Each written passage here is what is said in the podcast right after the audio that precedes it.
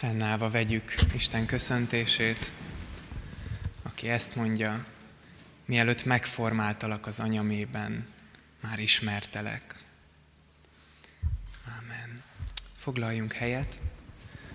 Egy különleges és rövid köszöntés volt ez, de mégis azt gondolom, hogy kifejező, Erről fog szólni a mai Isten tisztelet, arról beszélünk, hogy mit jelent az, hogy Isten személyesen ismer minket, és erre hív, hogy mi is ilyen személyesen ismerjük őt, és ismerjük a másikat, és ezt az Istent, aki minnyájunkat egyenként ilyen személyesen köszönt és hív el, szeretnénk és fogjuk most dicsőíteni, énekekkel is, imádsággal is hozzá szeretnénk odalépni, tőle szeretnénk az áldást és a boldogságot kérni.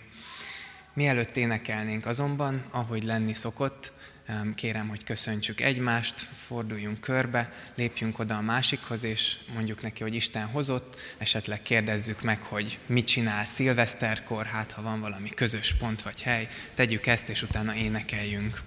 thank you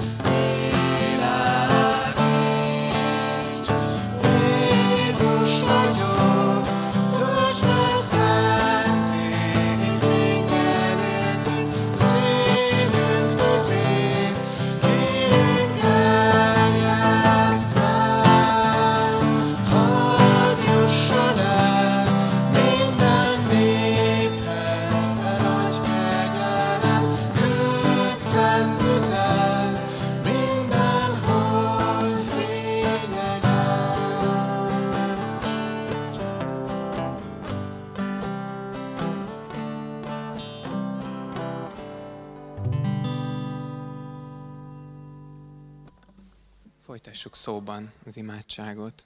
Jézus ragyog, tölts be szent égi fényjel éltünk, szívünk tüzét kérünk, hogy gerjeszt fel. Ezt kérjük tőled, hogy tedd meg a mai Isten tiszteleten, hogy jöjjön le a te égi szereteted, a te égi törődésed hozzánk, hogy ezt megértsük és átéljük, és átformáljon minket, és így vihessük a te fényedet ki a templomból is. Kérünk, hogy adj halló fület, nyitott szívet ezen a mai Isten tiszteleten is a Te igédre. Ámen. Az igét az Efézusi levélből olvasom, az Efézusi levélnek a hatodik fejezetéből, 21. verstől a 24 ez a levélnek a legesleg vége. Pálapostól így ír, hogy pedig ti is megtudjátok, mi van velem, és hogyan élek, Mindent elmond nektek Tükikosz, az Úrban szeretett testvér és hű diakónus, akit éppen azért küldtem hozzátok, hogy értesüljetek helyzetünkről, és megvigasztalja szíveteket. Békesség a testvéreknek és szeretet hittel együtt az Atya Istentől és az Úr Jézus Krisztustól. A kegyelem legyen mindazokkal, akik el nem múló szeretettel szeretik a mi Úrunkat, Jézus Krisztust. Amen.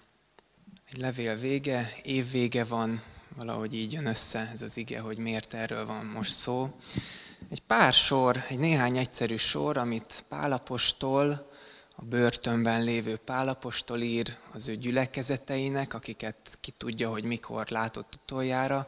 Ő alapította ezeket a gyülekezeteket, személyesen ismerte az embereket, és a levél végén, miután végigvezetett sok-sok mindenen, az ő olvasói sok-sok magasságot és mélységet járt be teológiailag, Krisztussal, etikailag, azután egy néhány sorban ennyit ír, hogy elküldöm Tükikoszt, ezt a drága férfit, ezt a testvérünket, akik talán néhányan ti is ismertek, hogy elmondja nektek, hogy mi van velem, amit nem írtam le a levélben, és hogy megvigasztaljon titeket, hogyha esetleg csüggedni, csüggednétek. Az ókorban valahogy így volt a, a levélküldés, nem volt még posta szolgálat, illetve a római birodalomban volt, de azt csak az állami szervek használhatták, és hát az se volt gyors, és nem is volt olcsó. Úgyhogy így küldtek levelet, volt valaki, megkérte Pál, hogy Tükikosz, ha úgyis arra utazol, vidd már el a levelet, olvast föl, és hogyha esetleg kérdések vannak, válaszolj nekik, válaszolj rájuk, és itt ez a levél végén, ez a két vers mondja, hogy elküldöm ezt az embert, fogadjátok szeretettel, ő fog veletek beszélni arról, hogy mi van velem. Majd néhány sor pedig az áldásról azt mondja, hogy, hogy akik szeretitek Jézust el nem múló szeretettel, azokat áldjon meg titeket békességgel, hittel, szeretettel, um, kegyelemmel az Isten, mert hogy én is gondolok rátok, mert hogy ugyanezt az Isten szolgáljuk. Röviden ennyiről szól ez a pár mondat, és hát egy jó kérdés volt nekem is, hogy mégis mi ennek a néhány sornak az üzenete, most itt, ma nekünk? Miért került bele a Bibliába ez a pár sor? És ahogy ezen imádkoztam nekem, valahogy ez a mondat elevenedett meg, és erről szerették majd kicsit beszélni, hogy a kereszténység, a mi hitünk, a Jézus Krisztusban való hit, az mélységesen személyes. A keresztény hit az személyes. A személytelen keresztény hit az, az önellentmondás, olyan nincs. A keresztény hit személyes, és Ebből az igéből az elevenedik meg előttünk, és ezt a hármat szeretném ma elmondani így három gondolatkörben, hogy a keresztényit személyes az egymással, az emberekkel való kapcsolatunkban, a keresztényit mélységesen személyes az Istennel való kapcsolatunkban, és hogy ennek a személyességnek az oka az, hogy az Isten, akit imádunk, ő maga is személyes. Erről a három gondolatkörről hadd beszéljek röviden. Először tehát, hogy a kereszténység személyes az emberi kapcsolatainkban. Pálapostól címzetjei ezek az efézusiak és a környéken élők, ugyanúgy, ahogy mi nagyvárosi keresztjének voltak. Egy nagy városban éltek, egy virágzó kultúrában, sok ember, sokféle színű nép, gondolkodás, mindenféle, és a nagyvárosnak jól tudjuk, hogy vannak előnyei, és vannak hátrányai, vannak örömei, jutalmai, és vannak mélységes nyomorúságai. És azt gondolom, hogy a, az egyik, talán legnagyobb, de az egyik mindenképpen nagy nyomorúsága a nagyvárosoknak akkor is, és ma is, az a személytelenség. Hogy élünk egymás mellett több ezer emberrel, akár egy házban is élünk több tíz, több száz emberrel társasházban, de közben nem ismerjük egymást, nem tudunk a másikról. Naponta több száz emberrel kerülünk kapcsolatba, rokonokkal is akár, családtagokkal, a boltban, a kasszással, aki ott ül az ügyintézővel, attól, akitől az ebédet átvesszük, a bejárónőnkkel, és sorolhatnám a sort, és ezek a kapcsolatok megmaradnak a személytelenség szintjén. És hogy ez mennyire igaz, azt talán kidomboríthatja, hát két példa. Az egyik egy ellenpélda, hogy falun ez mennyire nem így van. Én mindig meglepődöm, amikor egy kisebb faluba járok, vagy valakivel beszélek, aki ott él, hogy milyen más egy pár száz fős közösségben élni, ahol mindenki ismer mindenkit. Tudja gyerekkora óta, ismeri a családját, tudja róla a történeteket. Hogyha máshonnan nem, akkor a, a falusi hírügynökségtől. Tudjátok, neten keringenek ezek a képek, ahogy a regasszonyok ülnek ott a padon, és árgus szemekkel figyelik, hogy mi történik a faluba. Van falusi hírügynökség, ott együtt élünk, ismerjük egymást, és van sok más nyűgje a falusi létnek, de az biztos, hogy ott nincs személytelenség nem véletlen, hogy a faluban sokkal kevesebb a hajléktalan, mert személyes kapcsolatokban ez nehezebben történik meg, a városban pedig személytelenség van. Ez az egyik példa, ellenpélda. Másik pedig, olvastam egy történetet, de elmondom, ahogy olvastam, de azt gondolom, hogy, hogy minnyáján értjük, hogy a nagyváros hogyan lesz sokszor személytelenné. Egy amerikai lelkész írja le, hogy egyszer külföldre akart utazni, és szüksége volt az útlevélre ehhez. És hát kértek tőle a hivatalban egy anyakönyvi kivonatot, úgyhogy bevitte az anyakönyvi kivonatát a hivatalnokhoz, akivel egy városkában élt, akit 19 éve ismer személyesen. És ez a hivatalnok mondta, hogy hát ez nem jó ez az anyakönyvi kivonat, így nem adhatom ki a szemét, mert ez csak egy fénymásolat. Jó rendben, később visszavitte az eredetit, az se volt jó, írnia kellett egy levelet az államnak, ahol született, és kapott egy dombornyomott, hitelesített eredeti anyakönyvi kivonatot, ez bevitte a hivatalba, annak a hivatalnoknak, akit 19 éve személyesen ismert, és ő azt mondta, hogy rendben, ez a papír igazolja, hogy te tényleg az vagy, aki. És leírja ő is, hogy nem is annyira kellemetlen ez a történet, hogy most kellett még két kört fordulnia, mint meglepő, hogy egy személytelenül távolról kapott dombornyomott papír szava, az többet ér, mint azért az emberi, akivel 19 éve egy városban élnek, ismerik egymást, látták egymást fölnőni. És valahogy ez a történet is kifejezi azt, hogy sokszor mi zajlik a városban, a városunkban, és talán a mi életünkben is. Mit jelent a személyesség, a személytelenséggel szemben? Én itt ebből az igéből két dolgot látok kibontakozni. Egyrészt önfeláldozó törődést, másrészt pedig őszinte kitárulkozást, feltárulkozást, hogy megosztom magam a másikkal. Erről szól ez a pársor. Pálapostól börtönben van, és mégis az ő szíve az ott van a gyülekezeteivel, azokkal az emberekkel, akikkel korábban három évig együtt élt, akkor is megosztotta velük az életét, most is megosztja velük az életét. A levélben sok teológiai dolgot leír, de itt a végén mondja, hogy Tükikosz elmondja nektek azt is, amit nem írtam le a levélben, de, de amit fontosnak tartok, hogy tudjatok rólam, hogy hogy vagyok a börtönben, hogy mit tettem addig, hogy, hogy, hogy kinek mit akarok még személyesen üzenni. Sok-sok levél végben Pálapostól ennél hosszabban is írja, hogy még üzend meg neki azt, meg neki üzenem azt, hogy meg, meg amúgy még ez történt velem. A két korintusi levélben például Pálapostól folyamatosan csak az ő személyes küzdelmeiről ír szinte. Kitárulkozik, átadja magát, jelen van, megosztja magát, törődik, önfeláldozó módon adja az életét a gyülekezetnek. Nem helyezkedik egy személytelen tekintély szerepébe, hanem végtelenül személyes módon viszonyul az olvasóihoz. Vajon minket mi gátol meg, hogy ilyen mélységesen, személyesen viszonyuljunk egymáshoz? Nem tudom, hogy ez rád is igaz-e. Én amikor ezen gondolkodtam és imádkoztam, akkor két dolog jött elém. Az egyik a félelem, a másik meg a kényelem vagy lustaság. Az egyik a félelem, hogy kitárulkozni azt nehéz, mert az ember sebezhetővé válik.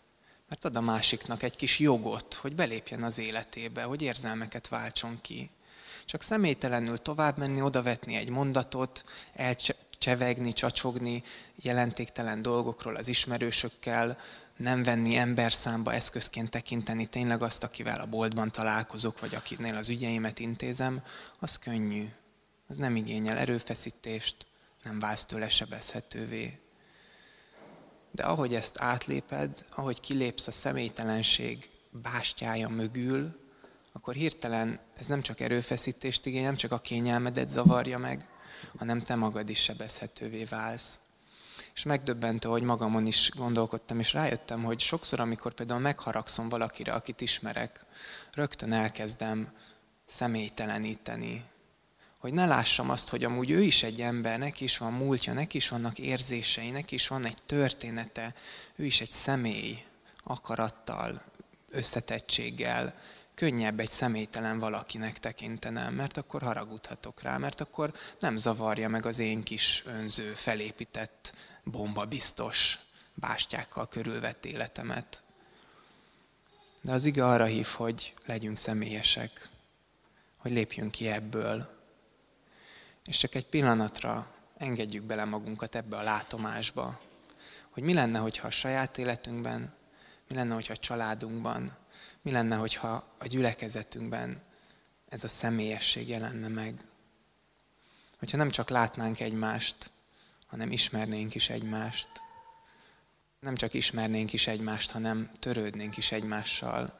Hogy itt ülünk együtt a padokban is, és egy olyan személyes, bensőséges kapcsolat, törődés és őszinte önfeltárulkozás kötne össze minket, mint ami az első keresztjéneket összekötötte, akik házanként találkoztak, még titokban, kisebb közösségekben, és akiknek ez a fajta személyességük volt az, ami, ami ragyogott a világban.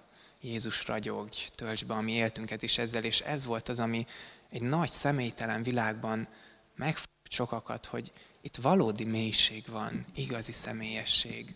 Olyan nagy dolog lenne, az betöltene minket. És azt gondolom, hogy ennek csak az egyik tere az Isten tisztelet, a másik tere azok a kis közösségek, ifik, házi csoportok, családi, hogyha hívő családról van szó, családi találkozók, ahol ezt a személyességet még inkább szorosabbra lehet fűzni, még inkább meg lehet élni. Induljunk el e felé, induljunk el a személyesség felé az emberekkel való kapcsolatunkban. Másodszor viszont ez az ige arról is szól, hogy ugyanezt a személyességet kellene megélnünk az Istennel való kapcsolatunkban is. Kinek az első nehezebb, kinek a második. Van, aki nagyon jól tud beszélgetni emberekkel, és könnyű neki személyesnek lenni, van, aki az Istennel éli meg ugyanaz, de azt gondolom, hogy mindegyikben mindennyiunknak van fejlődni valója. Mert hogy sokszor kísért bennünket az a dolog, hogy Istent is valami személytelen dologként képzeljük el. Valami személytelen erőként, ez ma különösen divatos. Vagy mondjuk rideg dogmák gyűjteményeként, hogy Isten egy helyes tan, jót gondolok Istenről, tudom a három pontját a hitvallásunknak, tudom, a, tudom, hogy Isten ilyen lehet és olyan nem, így cselekedhet és úgy nem, itt lehet és úgy nem, annak nem örül, ennek Isten ilyen, megvan a, megvannak a szabályok. Ennek a szakasznak viszont itt az Efézusi levél végén az az üzenete, hogy, hogy Isten nem dogma, hanem személyes valóság, akihez személyes módon kapcsolódunk. A Biblia nem dogma. Nem tudom, hogy belegondoltatok-e már, hogy Isten miért nem ilyen tételes dogmatika könyvet küldött nekünk Bibliaként. Hogy Pálapostól miért leveleket írt, és nem pedig felsorolta, hogy A, B, C, ezt kell hinned Istentől, Istenről, D, E, F, ezt kell cselekedned Istennel kapcsolatban, vagy akár a tanítványok miért nem disztillálták le így pál leveleit, húzogatták ki belőle a kis személyes utalásokat, mit kezdjünk ezzel, nekünk az érdekel, hogy ezt meg ezt kell hinni Istenről. De nem, a Biblia így van előttünk, mert a Biblia nem egy olyan Istenről beszél, aki tanokban létezik, hanem aki az életből, életben van. Ezek a levelek az életből születnek, a személyes kapcsolatokból, az Istennel való birkózásból. És erről szól ez a szakasz is, hogy a Biblia Istene az egy személyes Isten. És Pálapostól azoknak kíván áldást, akik el nem múló szeretettel szeretik a mi Úrunk Jézus Krisztust. Nem azok, akik mindenek fölött helyesen hisznek róla és gondolkoznak róla, akik elfogadják ezt és ezt a tantételt, hanem akik el nem múló szeretettel szeretik a mi Úrunkat, Jézus Krisztust, és Istenről, mint apaként, apáról beszél, az Atya Isten, Istentől fel se tűnik sokszor, mert ez is csak egy tantételé vált, hogy az Atya Isten, a Fiú Isten, de hogy, hogy az Apa Isten, Isten apaként viszonyul hozzánk, mi a gyermekei lehetünk. Egy ilyen személyes kapcsolatra hív minket az Isten. Ha ez ilyen csodálatos, miért félünk sokszor Isten személyként megélni? Hasonlóan, mint az emberekkel, mert hogyha ő is személy, akkor nem kezelhetem eszközként, akkor nem tárgyasíthatom. Amíg Isten csak egy dogma, szabály, addig tudom, hogy milyen, beteltem őt a dobozba, használhatom őt arra, amire akarom, tudom, hogy ilyen ezt kell tennem, hogy, hogy, hogy megáldjon engem, lehet őt manipulálni, nem tartozom neki felelősséggel. Egy személytelen Isten ilyen lenne. Abban a pillanatban, hogy Isten személyessé válik, minden megváltozik. Mert nem egy tantétellel vagyok szemben, hanem a mindenható Istennel, akinek saját akarata vannak, van, akinek érzései vannak, akit meg tudok szomorítani, akinek örömet tudok okozni, akinek felelősséggel tartozom, és akivel mégis egy bensőséges viszonyba lehetek, mint apa a gyermekével, mint egy baráttal, ezt is mondja róla az ige, mint egy hűséges baráttal. Mert az Istennel való kapcsolat, a kereszténység az elsősorban erről szól, nem a tantételekről, azok is fontosak, és nem a helyes életről, azok is fontosak és következmények, de ez az egész abból fakad, hogy én Istennel vagyok kapcsolatban, kérdezem nap, mint nap, hogy mit akarsz, Uram, hogy cselekedjek. Mit mond nekem most itt ez az ige? Nem, nem milyen tantétel tanít rólad, hanem miben szólít ez most meg? Kifelé kell elindulnom? Kivel kell személyesebben viselkednem? Mit akarsz, hogy cselekedjem? Hogyan szerezhetek neked örömöt? Mivel szomorítalak meg? Egy Istennel való folyamatos kapcsolat, személyes kapcsolat, őszinte, kitárulkozó, törődő kapcsolat. Erről szól a személyesség, hogy a, ezt jelenti, hogy a kereszténység személyes Istennel kapcsolatban is. És hadd fejezzem ezzel a harmadikkal, hogy személyes kapcsolat emberekkel, személyes kapcsolat az Istennel, hogy ennek az egésznek az oka és a gyökere az az, hogy Isten maga személyes. Az Úr Jézus Krisztus és az Atya Isten, és itt a Szent Lélek Isten nem említi Pál, de, de itt van az egészben, hogy az Isten szent háromság. Belegondoltatok már ebbe, hogy mit jelent, hogy ő önmagában személyes? Hogy ő önmagában kapcsolatban van önmagával, ez a három személy tökéletes egységben, önfeltárulkozásban, szeretetteli törődésben, mégis egyként, hogy mit jelent, hogy Isten személyes, és hogy mit jelent, hogy mi az ő képére vagyunk teremtve. Tehát mi is csak úgy élhetünk, teljes életet úgy teljesíthetünk ki, ha ez a személyesség jellemez egymás felé és felé. Isten személyes, ebből fakad mindaz, amit eddig elmondtam. És Isten személyessége nem csak önmagában, hanem felénk is megnyilvánul. Ezt mondja az ige, ezzel köszöntöttelek benneteket, Isten személyesen ismer, már mielőtt az anyamében megformált ismert téged, és mielőtt megszülettél, eljött erre a földre, érted?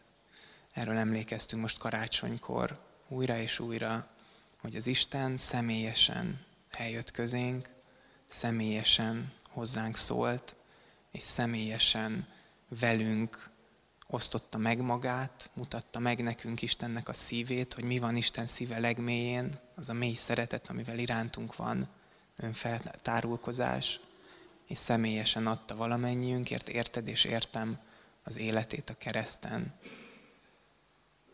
hogy személyes kapcsolatban lehessünk vele. Ez az oka, ez a gyökere annak, amiért Pálapostól így tudott írni és élni, és amiért Isten tőlünk is azt kéri, hogy személyesen viszonyuljunk Istenhez és egymáshoz.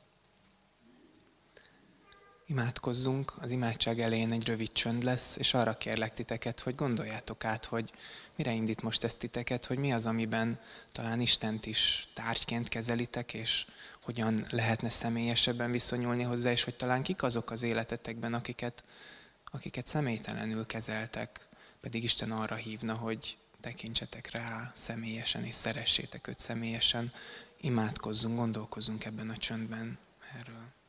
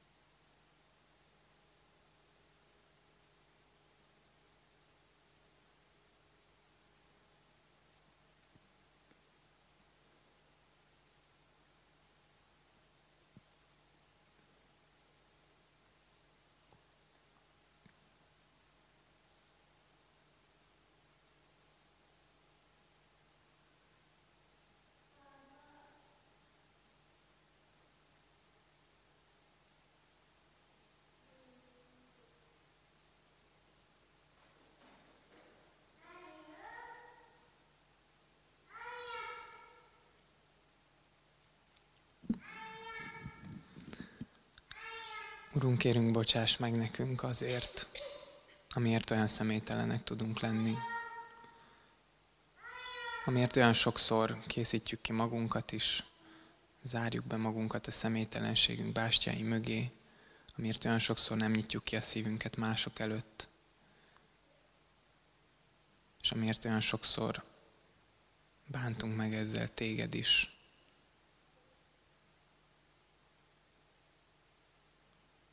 Urunk, bocsáss meg nekünk, hogy, hogy könnyebb ezt megtennünk, hogy könnyebb a, a másikat eltolni magunktól, hogy könnyebb ebben benne maradnunk, hogy félünk kilépni, és hogy így azt a, azt a ragyogást, azt az égi tüzet, amit te nekünk adtál, azt bezárjuk magunkba, és nem adjuk tovább azoknak, annak a sokszor személytelen világnak, akik pedig égetően vágynának egy-egy személyes kapcsolatra, egy-egy igazi személyes szóra.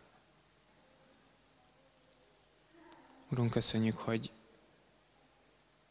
erre megoldásként te magad voltál az, aki kiléptél a saját bástyáid mögül, aki feltárulkoztál, aki lejöttél közénk, aki meghaltál a bűneinkért, és azt ígérted, hogy a te lelkeded adod nekünk, aki átformál minket, hogy tudjunk személyesen élni, hogy tudjunk örömben élni, hogy tudjunk bűnbocsánattal veled újra kezdeni mindazt, amit elrontottunk. Urunk, imádkozunk azért, hogy, hogy ez a tűz, ez átjárjon minket, az életünket, a körülöttünk lévőkét, a gyülekezetünket. Urunk, add meg nekünk ezt a kegyelmet, hogy mi is ilyen világító, világító fákják legyünk itt ebbe a városba, körülöttünk élők között, hogy a mi életünk is kiteljesetessen ebbe. Add, Uram, hogy nap mint nap le tudjuk gyűrni annak a félelmét, hogy, hogy kinyíljunk, hogy a valóban fontos dolgokról beszélgessünk, hogy szeretetet adjunk, ne csak közönyt. Úrunk, kérünk, hogy a Te lelked formáljon ebben újra és újra minket egyenként és közösségekként is. Köszönjük, Urunk, neked az ünnepet, könyörgünk, hogy áld meg az év hátralévő napjait és a jövő évünket, légy a mi pásztorunk életünkben, gyülekezetünkben egyaránt. És jövünk most eléd azzal az imádsággal, amire Te magad tanítottál minket. Mi atyánk, aki a mennyekben vagy, szenteltessék meg a Te neved, jöjjön el a Te országod, legyen meg a Te akaratod, amint a mennyben, úgy a földön is. Minden napi kenyerünket add meg nékünk ma, és bocsásd meg védkeinket, miképpen mi is megbocsátunk az ellenünk védkezőknek és ne vigy minket kísértésbe, de szabadíts meg a gonosztól, mert tiéd az ország, a hatalom és a dicsőség mindörökké. Amen. Énekeljünk.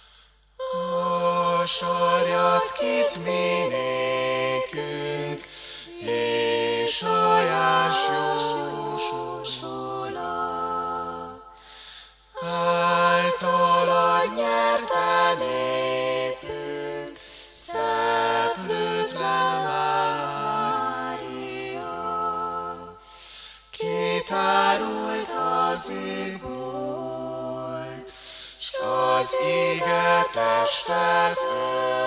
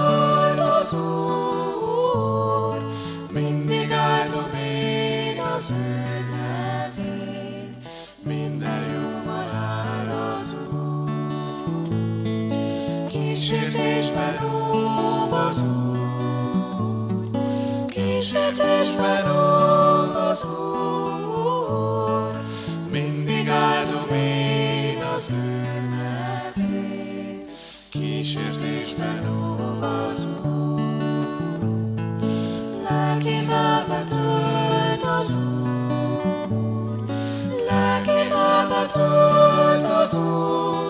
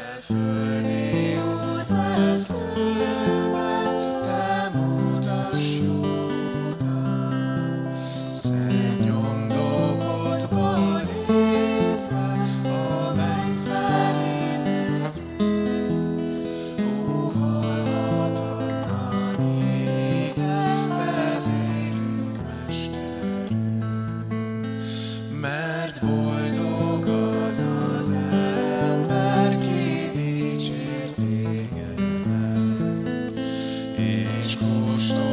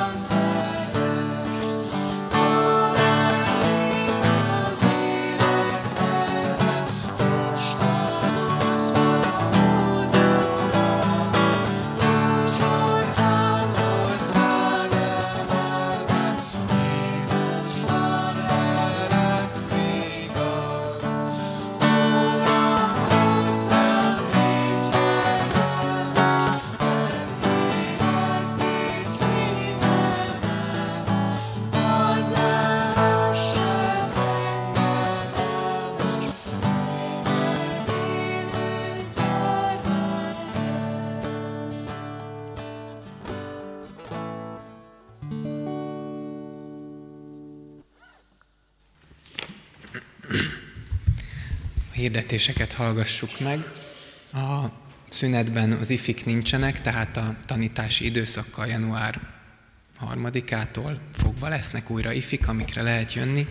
Hívunk viszont három lehetőségre, ahol találkozhatunk személyesen együtt, fiatalok is. Az első az ifjúsági szilveszter, ha még véletlenül nem döntöttétek el, hogy hol szilvesztereztek, akkor szeretettel várunk titeket. Az IFI galérián leszünk, 6 órakor kezdődik itt egy áhítattal a templomban az IFI szilveszter, ez közös lesz, a gyülekezettel közös, és utána megyünk át játszani, vetélkedni, elcsendesedni, éjfélkor kocintani, kijönni, megnézni a tűzijátékot, és az igazán kitartókkal benn aludni az ifjúsági galéria emeletén. Mm, Nem kell, hogyha jössz, nem kell előre feltétlen jelentkezned, nem kell pénzt hoznod, nincs részvételi díja, köszönjük, ha hozol egy rákcsát vagy egy üdítőt, és hoz hálózsákot, hogyha benne akarsz aludni, várunk titeket is, meg akár, hogyha valakinek ezt szívesen ajánl- ajánlanátok, akkor őt is. Ja igen, 31-én lesz ez egy fontos dolog. A másik az a karzat. Jövőre, a januárt egy karzat zenés istentisztelettel kezdjük ott fent. Január első szombatja az 5-e, 17 órakor lesz ez az alkalom, hogyha szívesen jöttök, akkor itt is találkozunk. Hatodikán pedig ifjúsági istentisztelet lesz ugyanígy, mint most volt, és megyünk tovább abban a sorozatban, amiben benne vagyunk. Ez a mai, ez egy kicsit ilyen kilógó alkalom volt, de január 6-ától kezdjük a Isten dicsőítését egy új területen megnézni, mégpedig a, a saját életszentségünkben, a saját kegyességünkben, mit jelent Isten dicsőíteni. És harmadszor, ezt pedig azt szeretném hirdetni, hogy az ifjúsági galéria szerda csütörtök pénteken, amikor ifik vannak, ki fog nyitni hamarabb az ifik előtt délután kettőtől, azért, hogy azok a diákok, akiknek esetleg lukas órájuk van, vagy a rengeteg idejükkel nem tudnak mit kezdeni, és nem akarják a malomban elfecsérelni, vagy ilyenek, azok bejöhetnek egy kávéra, egy csocsóra, egy beszélgetésre, tehát szeretnénk az IFI galériát egy ilyen otthonos kis klubbá tenni, úgyhogy ez január első hetén még az csonka hét nem lesz, de a második héttől kezdve ez, ez, ez üzemelés lesz, úgyhogy oda is várunk, tényleg gyertek be egy beszélgetésre, egy teára, és ajánljátok ezt másoknak is. Több hirdetés nem lévén, fennállva Istennek az áldását fogadjuk. A kegyelem legyen azokkal, akik el nem múló szeretettel szeretik a mi Úrunkat, Jézus Krisztust. Ámen. Áldás, békesség mindenkinek áldott új évet, vasárnapot, új évet, és így tovább.